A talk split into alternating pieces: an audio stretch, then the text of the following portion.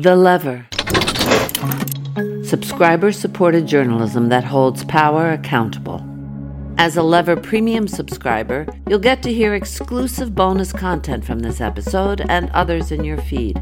To become a subscriber, go to lever news dot com.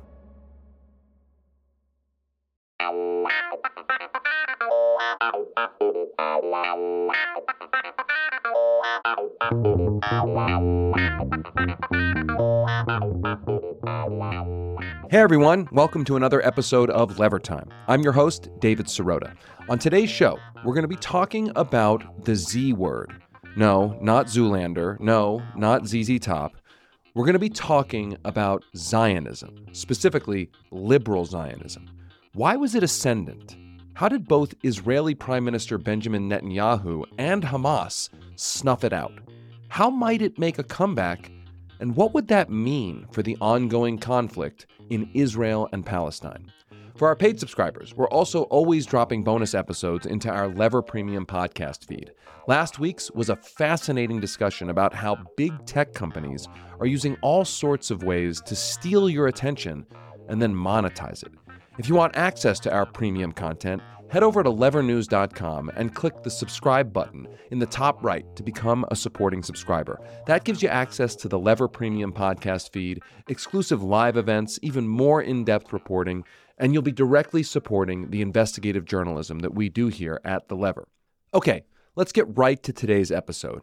We're going to discuss that word Zionism, that word that brings out a lot of emotions, especially now as Israel's war in Gaza continues to rack up a horrifying body count. So before we get into it, I've got a few requests of you, the listener. First request, as you listen to today's episode, I want you to make sure, if you can, to listen to all of it before you send us an email, because we really go deep on this one. If you only listen to little bits and get mad and shut it off, you're going to miss that depth. A second request. If you're a first-time listener, you may already be mad at me for choosing to use this episode to discuss this particular topic, rather than other topics from Israel and Palestine. But before you get angry at that, go listen to our other episodes and go read our ongoing reporting that's been holding the Israeli government accountable for its unacceptable actions in Gaza. Rest assured, we've covered and we will continue to cover all sorts of different topics relating to the situation in the Middle East. A third request. You don't have to agree with everything said in this episode. Hell, I probably don't agree with all the arguments that we discuss, all the arguments that are being made about this topic. But just because you don't agree doesn't mean you have to impugn the integrity, spirituality, and morality of the participants. We're trying to discuss this stuff earnestly, in hopes of getting to a deeper understanding, at a time when warmongers are trying to ratchet up tensions and escalate all of this into World War Three. A fourth and final request that I've made before. If you're an Islamophobe or an anti-Semite, please stop listening to this podcast right now and unsubscribe from our podcast feed and our newsletter. The Lever doesn't want Islamophobes or anti-Semites as subscribers, regardless of how many clicks or subscriptions that may drive. We don't want you if you're an Islamophobe or an anti-Semite. Okay, so let's get into today's topic, the Z word, Zionism. Growing up as a relatively observant Reform Jew in a Jewish community, I never thought much about or heard much mention of that word Zionism. If I heard it at all, it came up less as a clarifying description than a slur used by deranged anti-Semites in their breathless manifestos about the so-called protocols of the elders of Zion controlling the world. When used that way, the Z word is an epithet ascribing a weird, occult, deranged ideology to the belief that Israel has as much right to exist as any other country has a right to exist. The word Zionism stands out because, of course, there's not really such a word for any other country or people other than Israel or Jews. I mean, think about it. There's no Zionism label for people who, say, deeply believe the United States or England have a right to exist as self-governed countries. So on its face, Zionism, that word, it's a unique word.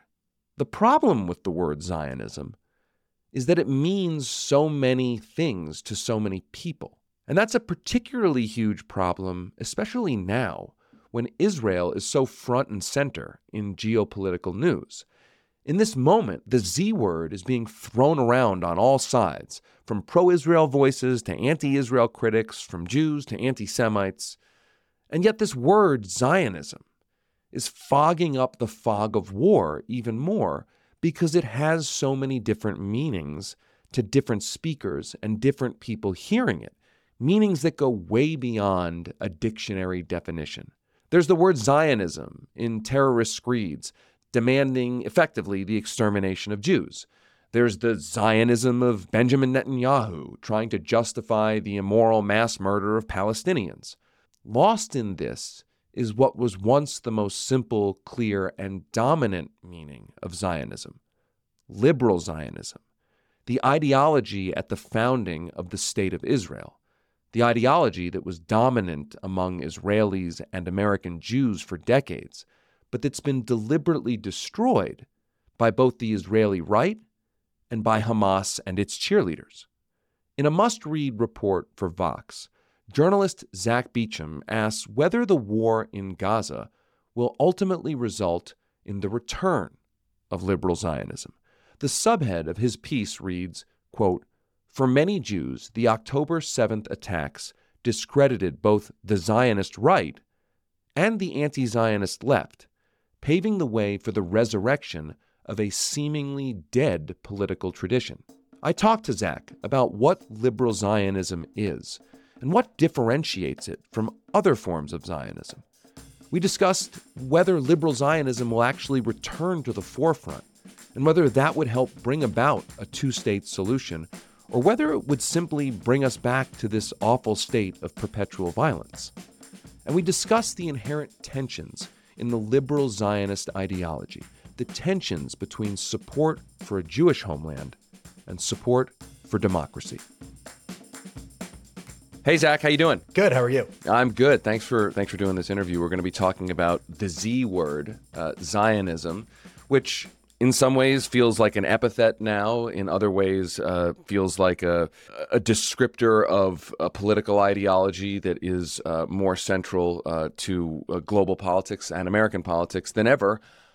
You wrote an article in Vox, and the headline is this: "The Return of Liberal Zionism." There, now, there's a question mark. There's a question mark. That's important. There's a question, the question mark. mark's an important okay. part of it. And the subhead is, "For many Jews, the October seventh attacks discredited both the Zionist right and the anti-Zionist left, paving the way for the resurrection of a seemingly dead political tradition." So the first thing I want to ask you is, before we get into liberal Zionism, let's start with what is meant by the term Zionism, or maybe that's not even a fair question because I think a lot of people mean a lot of different things.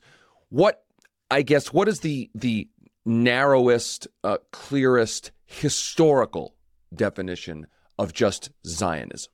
So Zionism, in sort of the simplest sense, is the belief that there should be an independent Jewish state. That's it, right? It's it's it's no more complicated than that. Of course, getting into the details of what's meant by independent Jewish, for example, maybe where this Jewish state should be, all turned out to be Uh, extremely contentious. But the way to understand Zionism at its origins, which is different from what we say when we use Zionism today, but I think is a necessary starting point for this conversation, is basically akin to the, the many different European nationalisms that were operating in the late nineteenth and early twentieth century. Uh, these kinds of nationalisms were based on sort of a new, really, I think, relatively new sense that in addition to there being political units and entities that one might call governments, there are also cohesive peoples, right? Like, let's say, Italians that deserve their own country, right? And oftentimes this was bound up in, in the nineteenth and twentieth centuries with democracy, this kind of nationalism, right? It was a sense that not only do the, let's keep going with the Italian example, because it's a, it's a sort of useful one, right? Not only should there be a unified Italian state, but the Italians deserve to rule themselves, not be ruled over by any kinds of uh, kings, nobles, aristocrats, et cetera. Right. So this was a kind of liberal national. This was liberal nationalism. There were illiberal nationalisms and undemocratic nationalisms, but in the nineteenth century, especially, there was a, there was a deep interconnection between rising liberalism, rising democracy, and rising nationalism. And early Zionism really grew out of that tradition. Right. Uh, it's sort of its most famous theorist and activist is a, a Jewish journalist named Theodor Herzl, who witnessed firsthand uh, in places like Austria and France pretty horrific uh, anti-Semitic acts by Europeans, and came to believe that much as, as modern European nationalists believe that they couldn't have their own country or their peoples deserved a right to self-determination, right, separate from you know, some kind of old old political order holding them back, the Jews could never really be safe unless they had their own equivalent somewhere, right? And and the vision very, very quickly turned to what was what was understood widely as the historic Jewish homeland, or the biblical Jewish homeland, which is the land that was at the time called Palestine. Okay, so you write that the term liberal Zionist is scarcely used, quote, even by those who believe in its ideals. It is more commonly deployed as a leftist slur, you write, against more Israel-sympathetic progressives. You're talking about how liberal Zionist, that term, is used uh, oftentimes today. So going from the, I guess, most narrow definition of Zionism that you just laid out, what do you think is meant by, implied by, uh, insinuated by the term liberal Zionism? In the way that you just referred to it, right, it's... is used as a pejorative for somebody who, you know, much in the same way that liberal is often used in a slur uh, in, in leftist communities in the United States, as a way of being like, you're kind of a sellout, you're a moderate, you don't you don't get it, right? You you are too squishy, too comfortable with the way that things are, um, and unwilling to see the radical change that's necessary for for true equality and justice, right? And so when liberal Zionist is used as a slur, As a, as a pejorative, it's used in exactly those senses. It, but it's also linked to Zionism in an important way. It's not just saying you're too conservative on the Israel-Palestine conflict. It's saying you have so bought into the myths surrounding the state of Israel, its current government, the Zionist movement historically, that you're incapable of seeing that this existing state is a settler colonial racist institution that can't be allowed to, to exist, right? This is, again, the leftist perspective. I'm sort of outlining the way that it's used. Now, the term liberal Zionism did not originally mean that, right? It sort of arose among people who were both Zionist and democratic, liberal, leftist-minded, right? Some of these people might have been fairly described as socialists. Some were conservatives, but they all shared a basic agreement that, one, Israel should exist as a Jewish state, and two, it should exist as a Jewish and a democratic state. Now, what did that mean, right? Because there's a lot of tension between those two things. How can you have a state that is devoted to one particular religious or ethnic group that's also a democratic state?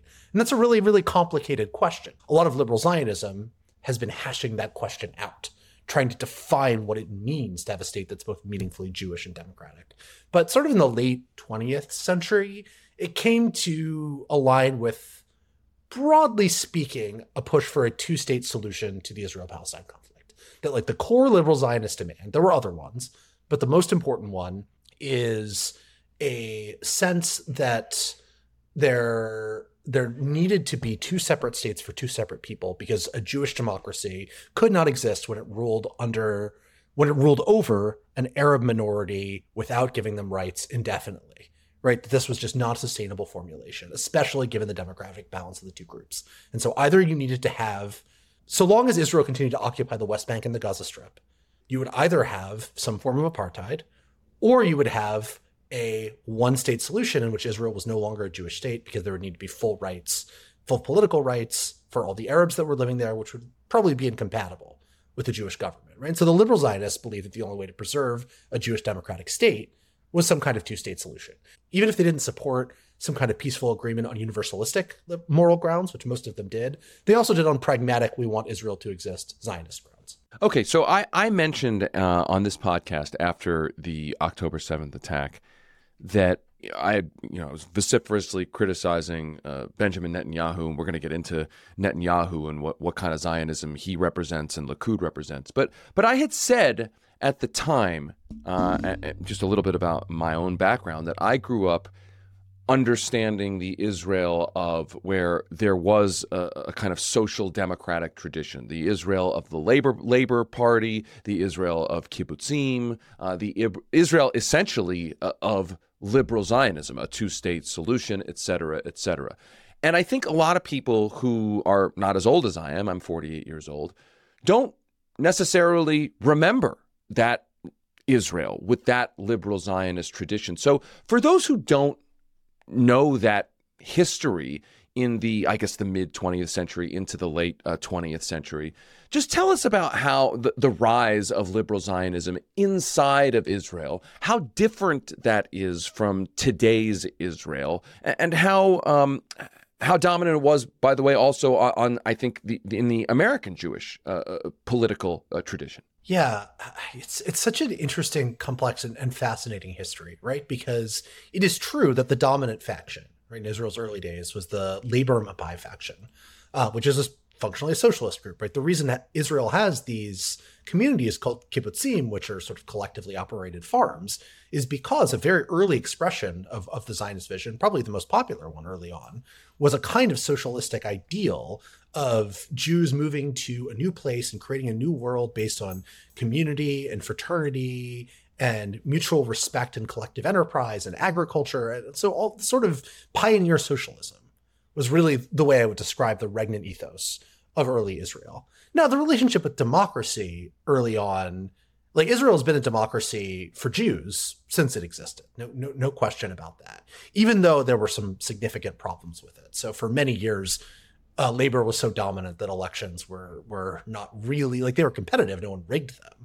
But Labor was so overwhelmingly popular and controlled the commanding heights of, the, of Israeli politics. And it wasn't like a, like a real, you know, a multi-party democracy. I mean, it's kind of amazing to think about, right? I mean, that's kind of an amazing thing for people to, to that I think people don't even understand, that Labor, which barely exists now in Israel, was so dominant in Israeli politics that it was almost, elections were almost a kind of formality at a certain point, or at least elections in terms of party elections, because the Labor social democratic tradition was so dominant. Sorry to interrupt. Yeah, no, that that's that's absolutely right.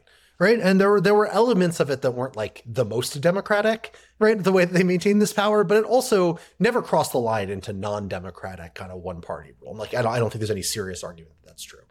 Now, when you talk about the relationship between Jews and Arabs, it's a very different story. Right. Right. So until nineteen sixty-six, Arabs were kept under military rule inside Israel proper.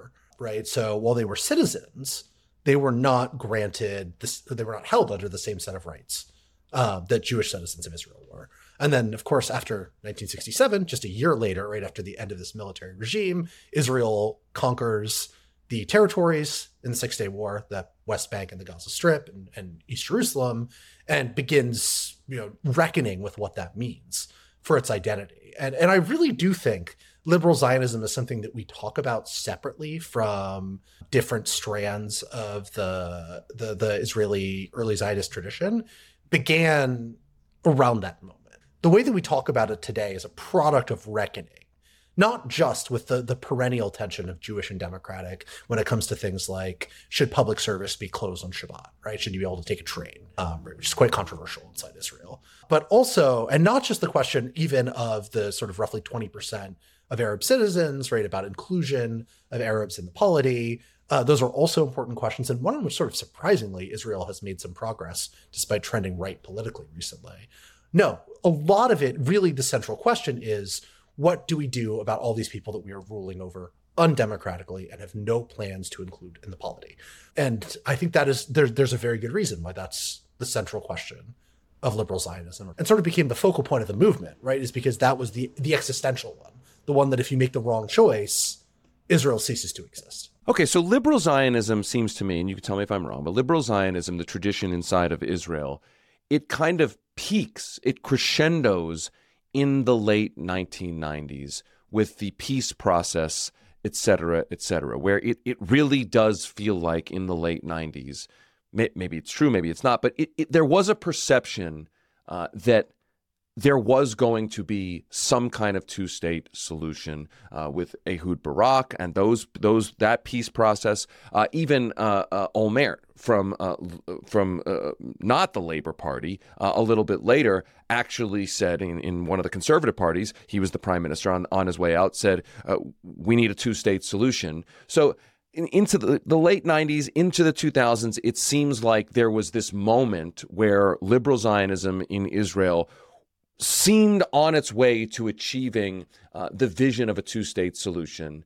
And yet now here we are, it's twenty twenty-three, uh, and it has felt like for the last twenty years that liberal Zionism has withered away in Israel. So all of that being said, what happened? Like, what happened where this this political force, this political ideology in Israel and among American Jews seemed on its way to uh, to succeeding, or to at least seeing its vision happen, and then now here we are, where it seems like it's gone. Yeah, look, I, I want to flesh out the history a little bit more, because it's, it's really important to understanding the the premise of your question, right? So in the, in the early nineteen nineties, what looked like liberal Zionist momentum was was just incredibly powerful, both domestically and when it came to the Palestinians, right? In two ways, right? Ways that I think are underappreciated now.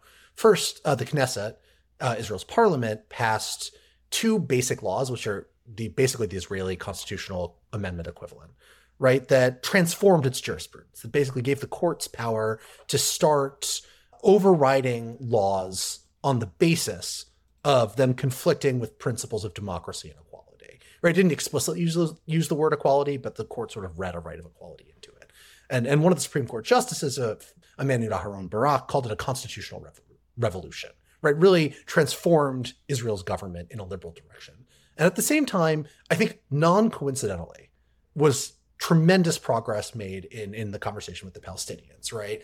The P L O recognizing Israel, Israel agreeing in principle to a two-state solution with the Palestinians, and creating the Palestinian Authority, which has not like always existed, right? This thing that we now take for granted.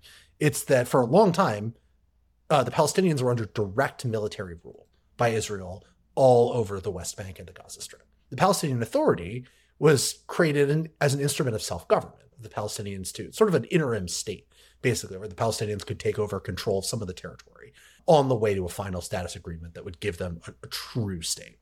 Now, that fell apart in, in a few different ways. One of them is that the driving force behind the peace process, Yitzhak Rabin, uh, Israeli prime minister, was assassinated by a Jewish extremist who opposed any kind of territorial concessions to the Palestinians. Uh, his successor, initially, uh, in the next election, Benjamin Netanyahu won, uh, was a right-winger who opposed two states. And then Ehud Barak, who you mentioned, came into office. And Barak revived the peace negotiations. And it, it really did seem that there was going to be some kind of agreement. There is now immense disagreement as to why these negotiations fell apart, uh, right? And, and there's sort of a lot that hinges on that, uh, but sometimes too much is made of it, right? You know, the specific maps that were given by one side to the other. Did Arafat make a counterexample? Was Barak acting in good faith? Was Clinton being a fair negotiating uh, mediator? Right? So there are all sorts of questions surrounding it, and I don't want to get into them right now. Uh, but the, the main and the crucial point here is that the negotiations failed. For whatever reason, they failed. And soon afterwards, we entered a decade of violence between Israel and Palestinians, beginning with what's called the Second Intifada, um, the Second Uprising, or throwing off. Uh, so what the Arabic term translates to, it was immensely violent, much more so than the first one. Uh, thousands of people died. Now, more Palestinians died than Israelis, but we're talking about what happened to the Israeli tradition here, so I'm going to focus on that. Um, for Israelis, this was experienced as a wave of terrorist attacks inside Israel. You know, uh, bus bombings, uh, attacks on discotheques in Tel Aviv, constantly for years. Um, and this, the combination of the Second Intifada and a growing sense the Palestinians could not be negotiated with. They couldn't, they, they really weren't interested in the state, which was really, really, really entrenched by Hamas's takeover of the Gaza Strip, uh, right? Which it basically, it, it not only won an election, a parliamentary election, but then launched an armed coup against uh, Fatah, the party that ruled the Palestinian Authority, in order to uh, try to cement its control over the P A. And all, all it managed was to take over Gaza. But what that meant from the Israeli point of view is the group that was doing all of those bombings, right, the leading Palestinian terrorist faction from their point of view, was now in charge of a large chunk of the Palestinian population. Uh, they also fought two wars that involved Palestinian militant factions after the Second Intifada uh, at the latter end of the two thousands. So while there were peace negotiations during that time, and some of them came awful close, it was tough, right? It was a tough political climate. And by the end of the of the two thousands, it became clear that Israeli public opinion had concluded that the Palestinians were not serious about peace. Again, this may or may not be true. I'm only rendering the, the sort of domestic side political explanation for why what has happened inside Israel and where Israelis have moved. And with a two-state solution having withered, the liberal Zionism withered with it, right? It was its central political platform was we can have two states living in peace next to each other. The second that Israelis came to believe that this was not a viable means for achieving peace was the second that they came to believe that the vehicles for this idea, the ones that the liberal Zionist parties that have really made it into the central aim of their, their raison d'etre politically, right? Those parties started to hemorrhage support and right-wing parties started to gain it. Okay, so there, there's a question that comes up as you tell this history that I, I want to ask you, which is about Hamas and Netanyahu and liberal Zionism, all three of these things. Oh, boy. It seems to me that both Hamas and Netanyahu's goal, their political project, or at least their big, uh, their their their shared enemy, is the Israeli left, is liberal Zionism, and, and there's been a, there's been reporting about how uh, uh, Netanyahu has allowed funding for Hamas and the like. But even separating that, it seems to me that Benjamin Netanyahu, the right-wing current prime minister of Israel, although wildly unpopular inside of Israel, but currently through the parliamentary system holding on in his coalition as the prime minister, that he obviously has a political incentive to crush the left. The, the, the Israeli left, liberal Zionism, is his politi- is his primary domestic political opponent. Hamas similarly seems to have an objective in having there not be a uh, liberal Zionist tradition reaching out to the Palestinians uh, for a two-state solution, because Hamas maintains its power, its prominence, uh, by being on the uh, far right of domestic Palestinian politics, saying we cannot have any kind of negotiated detente uh, or two-state solution with Israel. In fact, as you write in your piece, quote, Hamas didn't only slaughter innocents in their homes on October seventh.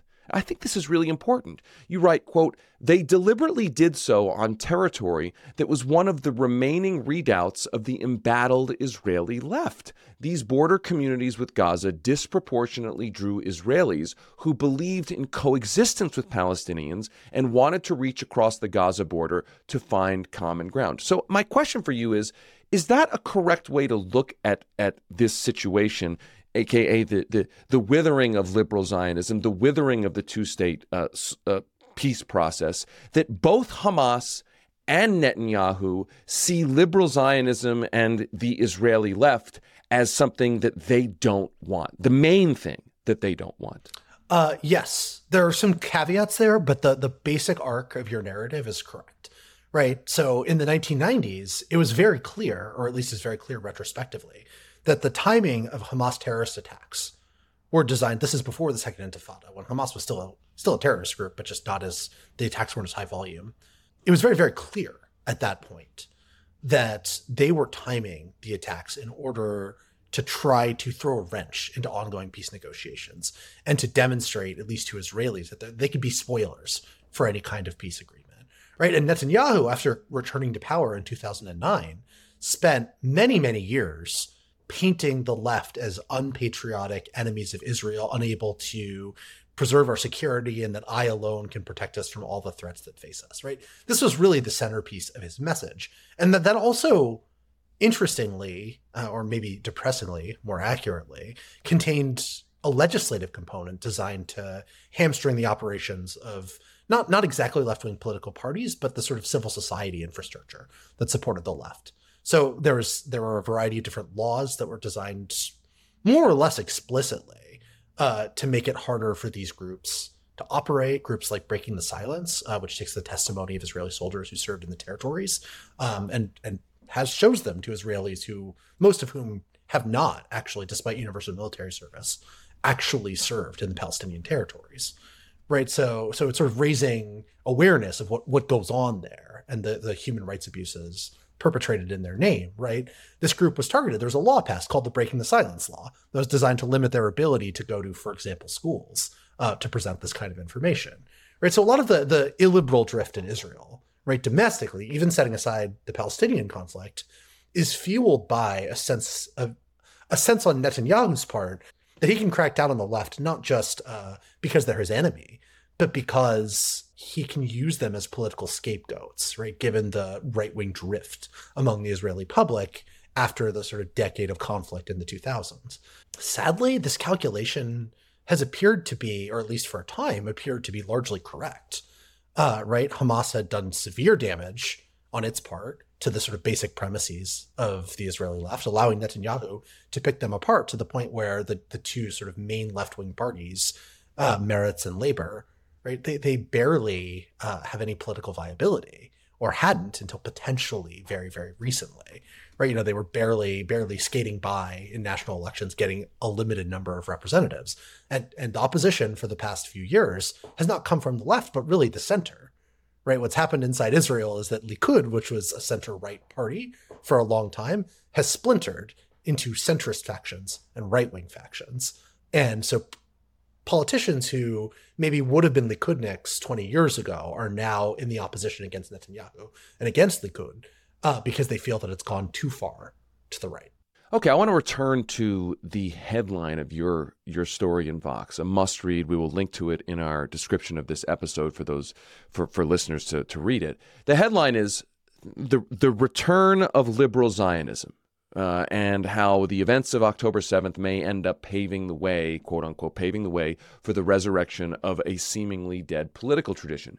However, this week, the New York Times has a new story, and its headline is, here's the headline, Israelis abandoned the political left over security concerns after October seventh. And the story says, quote, if the left has lost mainstream support, Israel's peace camp has been driven virtually underground. So I guess lay out your argument for why you think after all that we've now reviewed, after all that's happened on October seventh, and then this uh, horrific uh, Israeli uh, counteroffensive, or really offensive uh, in Gaza uh, with, with mass human casualties, lay out your argument for why, even if Uh, in this fog of war, this horrifying fog of war, uh, uh, the, the left may be uh, right now even more underground than it's been. Lay out your argument for why you think this may be a pivot point, a hinge moment where we see a revival of the liberal Zionist tradition. Uh, by the way, as distinct from the Netanyahu Zionist uh, uh, uh, ideology. Why do you think a liberal Zionist tradition may be ultimately come out of this? Yeah, look, it's hard to forecast in the future, and there's a reason there's a question mark on that headline, right? Like things right, are right. right. Things are. The, I can't be certain about what I'm about to tell you. There are a few things I can be sure about, and I'll try to be clear on what I'm speculating versus confident in what I'm saying. Uh, but let's start with one of the things I'm confident about, which is that Netanyahu has suffered a massive political blow from which I think it is uh, very, very unlikely for him to recover. Right? As as we were, I was saying just a second ago, right? His whole appeal was, "I'm Mister Security. I will protect you." Well, that, that didn't work, right? Under his watch, Israel suffered the very worst terrorist attack in the country's history, right? The worst military attack, period, right? Not just from a non-state actor, period. Uh, and in terms of, you know, the, the number of casualties in a single day. And that kind of event is so shattering to the politics of a nation that it, it creates an opportunity for a profound rethink of where things are going. Now, in the past, right, the, the the trauma, Israelis use this word trauma a lot to describe what they've experienced and how they live, right? The, the trauma of the Second Intifada, the, the Lebanon War, the Second Lebanon War, the wars of, of two thousand eight, two thousand nine, twenty fourteen, all seem to have pushed Israel uh, to the right and its voters to the right. But what's happening here is is different, right? In part because the right's been in power for a long time, right? Who, who else can you blame? Literally, oftentimes this is just how politics works, right? When someone's in power for a while, they get blamed for things that are happening and people get upset with them. But on a deeper level, the attack challenged the fundamental premise of the right's approach to security. And by here, I mean the mainstream right. right and and the extreme right to a degree, but it's important to differentiate, right? Like the mainstream right in Israel, their basic idea wasn't we're going to uh, declare sovereignty over all of the land west of the Jordan River. There were pushes for annexation, but they were primarily driven by the extremes and were not the sort of main project of the mainstream right, who really just wanted to, things to go as they were, right? They believed that in Hamas could be contained inside Gaza, the Palestinians wouldn't mind if Israel kept bit by bit by bit by bit gobbling up parts of, of its land and eroding the possibility of a two-state solution until, uh, you know, by the end of it, there would be no possible way uh, for for that outcome to emerge, which is which is what they wanted. They didn't want to go through the hassle of some kind of massive ideological moment um, where the paradigm changed and Israel might be politically vulnerable by saying, Uh, you know, no more, no more two-state. We're declaring sovereignty to all of it. They wanted to sort of do it subtly over time, and say that the status quo was keeping Israeli state, was keeping Israelis safe. And, and most Israelis, basically, what they wanted was to be safe. They wanted to be sure that their government had a handle on the security situation, that things would stay mostly calm, or as calm as they could be, and they could live as if they were, I don't know, basically a little European country uh, on the Mediterranean. That that was an illusion, right? You can't escape the conflict in the way that Israel's governments under Netanyahu have been promising ordinary Israelis who do not share the far right's uh, desire to sort of on, on religious uh, or extreme nationalist grounds seize control of, of all the land, right? They just want to live in peace. Uh, they want to be left alone. Right. So, uh, so what you're saying is you what you're saying is that essentially there's this like, you know, kind of a silent majority in Israel, if you will. I'm using American terms here, but a silent majority in Israel. It's like, look, look, we'll we'll, we'll accept Netanyahu's right wing government as long as he delivers uh, basic uh, physical security, uh, and, and we're not buying into necessarily uh, his um, or his coalition's, uh, you know, greater Judea religious themed uh, views about, you know, uh, uh, controlling uh, all of the land uh, from the Jordan River. It's just like, listen. If that's the coalition he needs to make uh, in order to keep us uh, safe and having a, you know, physical security, great. And that the October seventh attacks essentially shattered that promise. It it it it it showed the the the silent majority that that premise was bullshit. It can't actually uh, sustain. Uh, and so out of that, I guess that's why the question mark on your story uh, about is this a, a chance for a hinge point for liberal Zionism? That's the question mark. And and I would like to believe that that's the case. But I also know, and we know it from our own country, now they're not the same countries, but that after nine eleven, I mean, George Bush should have been blamed. He didn't get a lot of blame. Now, granted, he he hadn't been in power for twenty years. But the point is, is that, you know, he he he went the way we all know nine eleven went, right? And I think Netanyahu's doing that uh, in Gaza. I think the, the question beneath uh, all of this is, not only will does the October seventh attack shatter the formula or the promise that Netanyahu has been making in the minds of of the of the silent majority of uh, of Israelis, but does further the offensive in Gaza do that as well? Because I, I think I, I don't know. I, I guess I'd ask it as a question, like, are how do Israelis?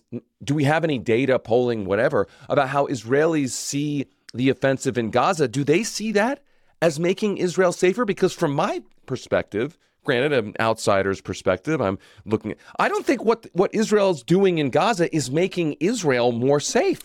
So they do, right? I would say the, the bulk of, of Israeli Jews believe that this operation is likely to achieve its outcome. However, I don't think they're right. Uh, right. I, I, I don't, I don't, neither do I, but, but that's important. It's important, not just like, because you and I, as American Jews over here, can disagree with them. It's important because the concrete results of the offensive will determine what happens politically afterwards, right? If, if the, yes. At the end of this, there's still a Hamas there, right? It's not been destroyed. There's no solution for post-war, which, by the way, a majority of Israelis don't believe that Netanyahu has a post-war plan. Uh, right. It's another thing that I saw in the data. Uh, they're going to be looking for someone to blame, right? For the government not delivering on the promises that it made of destroying Hamas, right? And that someone is going to be Netanyahu. We know it from all of yeah, the Yeah, it's data. Like a double whammy, right? It's a double whammy. It's like like you allowed Octo- you, October seventh happened on your watch. You, then you did this big counteroffensive. And at the end of it, Doesn't seem like you have a plan. Doesn't seem like anything's uh, safer. Hamas is still there, right? I mean, it's, it's kind of like Netanyahu's, uh, cha- you know, at the at the casino, yeah. chasing good money after bad, uh, d- doubling down, and ultimately, it's like, when are these? When is the silent majority of Israel going to wake up and say, "Hey, this entire formula doesn't work"? Right, and the polling suggests they already have, but they've moved to the center. Right, like the party that's really gaining a bunch of support right now is National Unity, led by Benny Gantz, who's like a right-winger who has some kind of cagey views on two states with the Palestinians. He supported a two-state, and or it's like a, he calls it like a two, I forget what the exact phrasing is, but it's not quite two states. It's like two entities, right, in uh, in Israel and the territories next to it, but isn't like, can't bring himself to say the word state. But he also has much more moderate views, as does his deputy, Gadi Eisenkot, um, about the Palestinian, like how Israel should treat Palestinians, whether it should continue a sort of de facto annexation of the West Bank. That means that even that government, uh, like those people, would be better from the point of view of two states. But they also would most likely be at the head of a coalition that had to answer in part to the liberal Zionist parties, especially given how, you know, you mentioned earlier the, the that, that many of these communities were left-wing communities. There are also stories about really heroic, you know, retired left-wing generals who went in there and put their own lives on the line in order to save people in the Israeli army, because many of them were deployed in the West Bank and were not available to fight in Gaza, right? And the government was slow to respond. So, so these people stepped in, retired, I mean, men in their sixties, right, were there wielding guns and fought off Hamas. And, and one of them um, was a very, you know, prominent former leader of Meretz, which is the party to the left of Labor, on a lot of these issues. And some polling shows that if you combine Labor and Meretz, if they run as one party under his leadership, then their numbers would go up significantly uh, in the next election. So even if we're just narrowing our horizons to a future election, which is likely to happen next year, and even if we can just extrapolate purely from current polling, which we can't, right, because we're in the middle of a war and Israeli public opinion will be shaped profoundly by the war's outcome, in addition to what's happening right now, there's evidence suggesting that not just quantitative, but like sort of qualitative read of what's on the ground, evidence that Israelis are looking around for political alternatives. They're not doing the George W. Bush thing where they're starting to to see the current incumbent leader as sort of a symbol of the nation who needs to be rallied behind regardless, right, and whose policies can't be questioned, right? They're really rejecting the way that the current government has approached a lot of different things, and that's creating room for political alternatives. So when it comes to American Jews, you write, quote, when people who claim to stand for uh, those values, uh, we're talking about uh, sort of liberal values we're talking about in America, when people who claim to stand for those values seem to abandon them in their response to Hamas's attack, something in the diaspora Jewish psychology snapped. Scenes like those at an October eighth rally in Times Square promoted by the local Democratic Socialists of America, you write, in which speakers praised Hamas's assault and mocked the Israeli dead, created a profound sense of fear and alienation. And you're talking about among the Jewish community, a Jewish community in America, which has traditionally been a liberal, uh, Democratic Party leaning uh, community. But you also write that in response to that snapping, that fear and alienation of seeing um, uh, sympathy for Hamas or uh, uh, solidarity, et cetera, et cetera. You also write that American Jews do not seem also to be rallying around Netanyahu either, right? It's not like you see a lot of, you know, uh, uh, liberal reform Jewish congregations, you know, uh, uh, w- with pictures of Netanyahu in the window, right? So I-, I think the question is, and this is important because where the American Jewish community is, I think is important in American in American politics uh, it, because America is the primary sponsor of Israel and the like.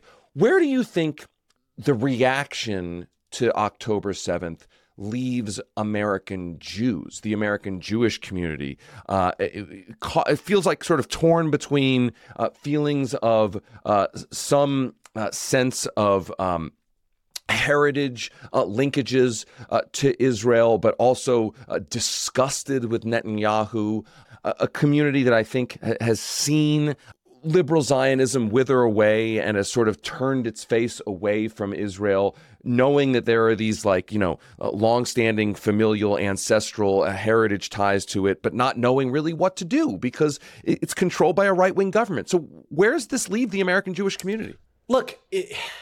There are these very vocal minorities in the American Jewish community, right, on both extremes of the conflict. There's a, there's a very small anti-Zionist uh, part of the American Jewish community, real, and I don't want to write them out of the community the way that some people do, right? And to say there, there, there's an article Agreed. in Tablet that called them un-Jews, and I just like, I couldn't, I yeah, that's like yeah, offensive. offensive. I, I just, I can't, I can't put up with stuff like that. Like, it's just not acceptable, right? Then on the other side, there's these sort of Jews need to come home to the right and understand that intersectionality and wokeness are our enemies kind of thing. And that's just not a view that that most American Jews hold, right? It's really just been the case that most American Jews are normal Democrats. Really, normie Democrats might even be the more accurate way of putting it, right? They voted for Joe Biden in the last election. Their response to the attacks, as far as we can tell, has been a decrease in support for for Donald Trump and the Republican Party, something like eight points measured from uh, by one poll's pre-war baseline. Uh, right, there's not a lot of polling of such a small community in the U S, so we just we have limited data to go on. But that just that's never been the case. That even in response to grievous attacks on Israeli security, that the American Jewish community moves right in the way that the Israeli Jewish community moves right. Um, and this is a community that was already really uncomfortable with Netanyahu. Right, we haven't talked about the Israeli protests against uh, Netanyahu's judicial overhaul plan. Uh, we haven't talked oh, yeah. about that at all yet, but it's a really important part of the story because it showed that there's a real commitment to democracy and certain set of liberal values among Israeli Jews, and one that the American Jewish community has really seized upon. There's been a lot, a lot of activity here, protesting alongside and in solidarity with the Israelis on this front. So there's sort of a dam opening up about criticizing Israel um, on that kind of issue, even if mainstream Jewish groups still shied away from the Palestinian issue um, in a lot of different cases. So uh, I think what's happening is really just a redoubling of this this traditional liberal Zionist affect and identity. And like certain groups, like the most notably AIPAC, which is not really even a Jewish group, even though a lot of people that work there. Um, and I think the current head of the A D L, who I don't believe speaks for many people who work at the A D L, when he says that anti-Zionism is always anti-Semitic, uh, which is just a, a wildly extreme position, which I don't think, based on the data I've seen, reflects the view that many Jews have. Even though they may mostly be Zionists, they're liberal Zionists who don't who think that you can criticize Israel, even during wartime. Um, and that that ethos has survived through the war, right? It it remains intact. What I don't know is what's going to come out of that afterwards, right? Is there going to be renewed energy and money and attention going into the sort of traditional pro-peace groups like like Americans for Peace Now uh, or J Street? Uh, that, that work on this issue in D C? I don't know. That's a possible outcome. But what I do know is that a lot of people in the American Jewish community are feeling both really, really upset about the way that the politics is playing out here and also heartbroken at what's happening both to Israelis and Palestinians. And that sort of liberal universalistic sensibility is profoundly important for the community here. So that's a good segue to this question about liberal Zionism and anti-Zionism. Looking ahead, knowing what you know, reporting on what you what you report on, do you believe liberal Zionism is necessary to a two-state solution or some sort of solution that satisfies Israeli and Palestinian uh, desires for security, peace, and prosperity? Or do you think anti-Zionism is a more productive political force to achieve that or something different, right? I, I, I, I'm mm. what I'm trying to what I'm trying to get at here is that there there is liberal Zionism that isn't happy with with Netanyahuism and what's going on over in Israel, uh, and there is anti-Zionism that is not happy with Netanyahu and what is going on over in Israel. The question is, knowing what we know about American politics, Israeli politics, et cetera, et cetera, what do you think is the is is the more necessary, productive political force to get to something that is more positive than where we are now? So uh, I want to separate out this by by different places, not just places and subgroups in those places, right? Because it's important when you talk about these things to talk about to talk specifically, not just in generalities. In Israel, I think that liberal Zionism is a necessary component, full stop, period, of any kind of just and Uh, fair settlement of the conflict. The reason I think that is that while liberal Zionism may be embattled in Israel, Jewish anti-Zionism basically does not exist. It is a right. very, very, very, very, very minuscule percentage of Israelis who get outsized voice in, in American politics because they reflect, you know, you're trying to reflect a full spectrum of views, but there are almost no Israelis who think that. Because what that would mean, right, in effect, would be dissolving Israel as a country. right? And Israelis are not only scared of the practical consequences of what would happen, for legitimate reason, like, what do you do? Integrate Hamas into the I D F as like a kind of shared binational fighting force? Like the the tech the technical questions here and the political ones are e- even more complicated than those involved in a, in a difficult two-state solution. But since, since Israelis won't do that, they also won't on principled grounds. They believe in, in a Jewish state. They believe in their government. They care about it. They like it. They're patriots. And just asking them to abolish their government, it's not a feasible ask. Right. And the, the smartest Israeli peace activists will, will tell you this when you talk to them about it. Right. That's why they're still, despite everything, mostly two-staters. The question is more complicated when it comes to outside activism. Right. Because then it's less of a it's less of a sort of principle question. Right. Because really the deciders here are Israelis. They're the most powerful party to the conflict. Um, and while Palestinian agreement is necessary, Israel can do a lot already to change the the facts on the ground to make things more conducive for a Palestinian peace agreement. But but internationally, it's much more complicated. Because you can make a very good case that anti-Zionist activism rising in the United States is much scarier uh, to Israelis than, say, a sort of re, re-engagement of the American Jewish community with liberal Zionism. Uh, and that them being more scared might put more pressure on them to make concessions. Or would it cause them to retrench more and to see, hey, we can't trust these people. Uh, we're just going to retreat to our own kind of internal right-wing politics focused on self-reliance and self-care. I've heard some people on the extreme Israeli right argue for rejecting American aid on these grounds. Right? They want to start building their own weapons so they don't have to rely on the U S for resupply and have an avenue of, of American pressure that they could otherwise avoid. So that's a complicated question. And and one thing I would never, by the way, never, never ask or expect is for Palestinians to identify as any kind of Zionist. Right, that asking for Palestinians who who are involved in struggles for their own freedom to have to identify Zionists as a starting point for being a, a sort of good faith actor on this issue is asking the impossible. Much as you can't expect Israelis to be anti-Zionists, you can't expect Palestinians or Palestinians abroad in their diaspora to identify with a movement that they felt has dispossessed and colonized their home. No, they can still support a two-state solution while being in principle anti-Zionists. Right? Or they can even support a one-state solution and put pressure on it that's productive towards, in my view, the only possible solution, which is two states. But but but we we can't, no one, no reasonable person can expect that community to to start embrace liberal Zionism or any other kind of Zionism. So it, it when you say which one is better, it sort of depends on context, right? I think that it, in Israel, it's it's liberal Zionism is the only alternative to illiberal Zionisms. Elsewhere, different story. So that is a good segue to the final question I have, which is goes back to this tension between liberal Zionism and democracy. And you and I say it's a good segue because you mentioned the idea of a one-state binational solution. It seems to me a one-state binational solution, which, uh, which I'll put solution in quotes, seems like, yeah, if you could wave a wand and change minds and r- remove all the context, all the history, all the horrible history, maybe that would be, maybe that would work. But I live in the here and now. It doesn't seem to me a one-state binational solution is really a solution. It seems like a canard, a talking point uh, to to to to kind of gum up a, a discussion about the here and now. However, there is this tension between liberal Zionism and democracy, that the belief in a Jewish state with liberal democratic values, a democracy in in theory can't be uh, a, a, a homeland for one or another predetermined uh, people, community, or religion, because a democracy is self-determination, self-governance by the people who are there.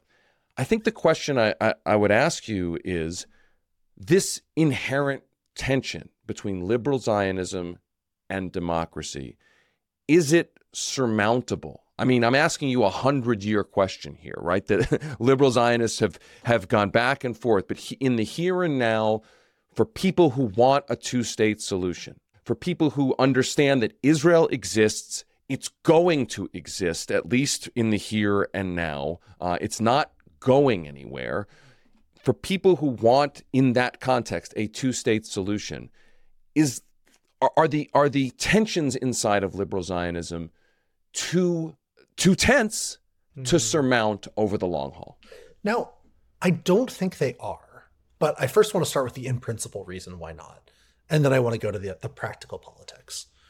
Here, it's helpful to look at the writing from Aharon Barak, you know, that famous Israeli Supreme Court justice who came up with the term constitutional revolution, right? When he described his vision of Jewish and democratic, he understood the Jewish identity of the state to mean not a religious one, but, and I quote, the sense that Jews have a right to immigrate here and that their national experience is that of the state, by which he means you use Hebrew as the official language, you make Jewish holidays official holidays, uh, and, and Jews can have preferential immigration rights in part to reflect the history of Jewish persecution abroad.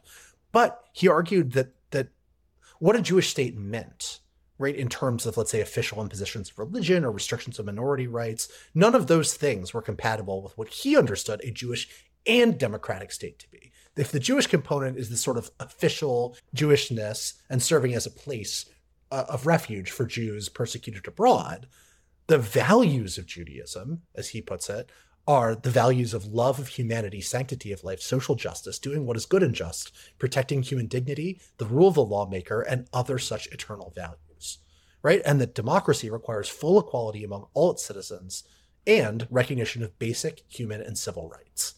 To me, that seems like a very clear answer to the question of what does it mean to have a state that's both Jewish and democratic, that is meaningfully both, right? And theoretically, I see no problem with, sort of as a matter of political philosophy, with Barak's idea. The real barrier is, is practical politics, right? There are lots of different constituencies inside Israel. The ultranationalist right hates the idea of Arab equality. The ultra-Orthodox can't stand the notion Uh, that they should have to participate as equals in Israeli society and not be able to impose their own will uh, when it comes to sort of the nature of the state and rules about who can get married, for example, uh, legally on anyone else.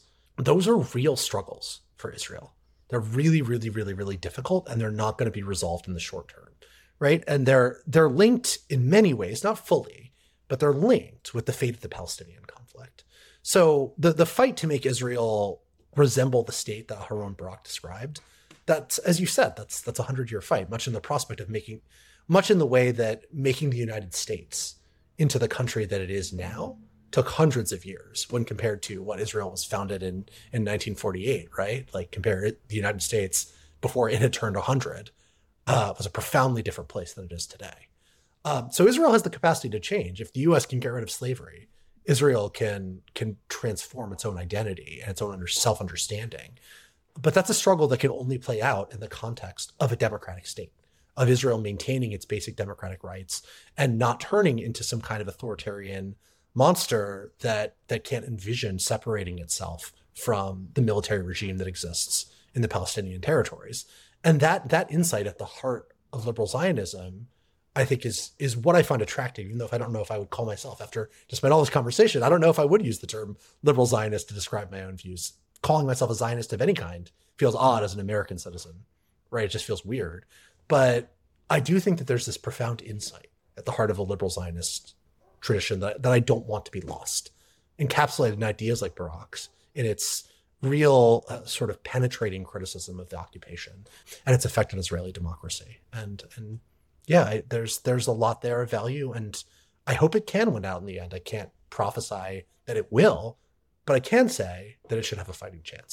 Zack Beauchamp is a journalist and a senior correspondent as, at Vox.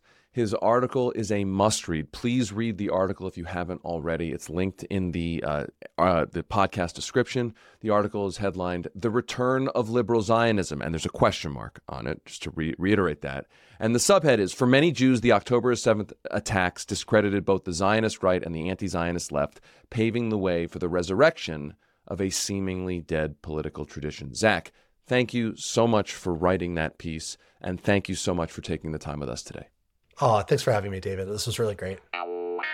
That's it for today's show. As a reminder, our paid subscribers who get Lever Time Premium, you get to hear our bonus episodes. There's a great one on the bonus feed right now, a fascinating discussion about how big tech companies are using all sorts of ways to steal your attention and then monetize it. To listen to Lever Time Premium, just head over to lever news dot com to become a supporting subscriber. When you do, you get access to all of Lever's premium content, including our weekly newsletters and our live events. And that's all for just eight bucks a month or seventy bucks for the year. One last favor. Please be sure to like, subscribe, and write a review for Lever Time on your favorite podcast app. The app you are listening to right now, take ten seconds and give us a positive review in that app. And make sure to check out all of the incredible reporting our team has been doing over at lever news dot com. Until next time, I'm David Sirota. Rock the boat. The Lever Time Podcast is a production of The Lever and the Lever Podcast Network. It's hosted by me, David Sirota. Our producer is Frank Capello, with help from Lever producer Jared Jacang-Mayer.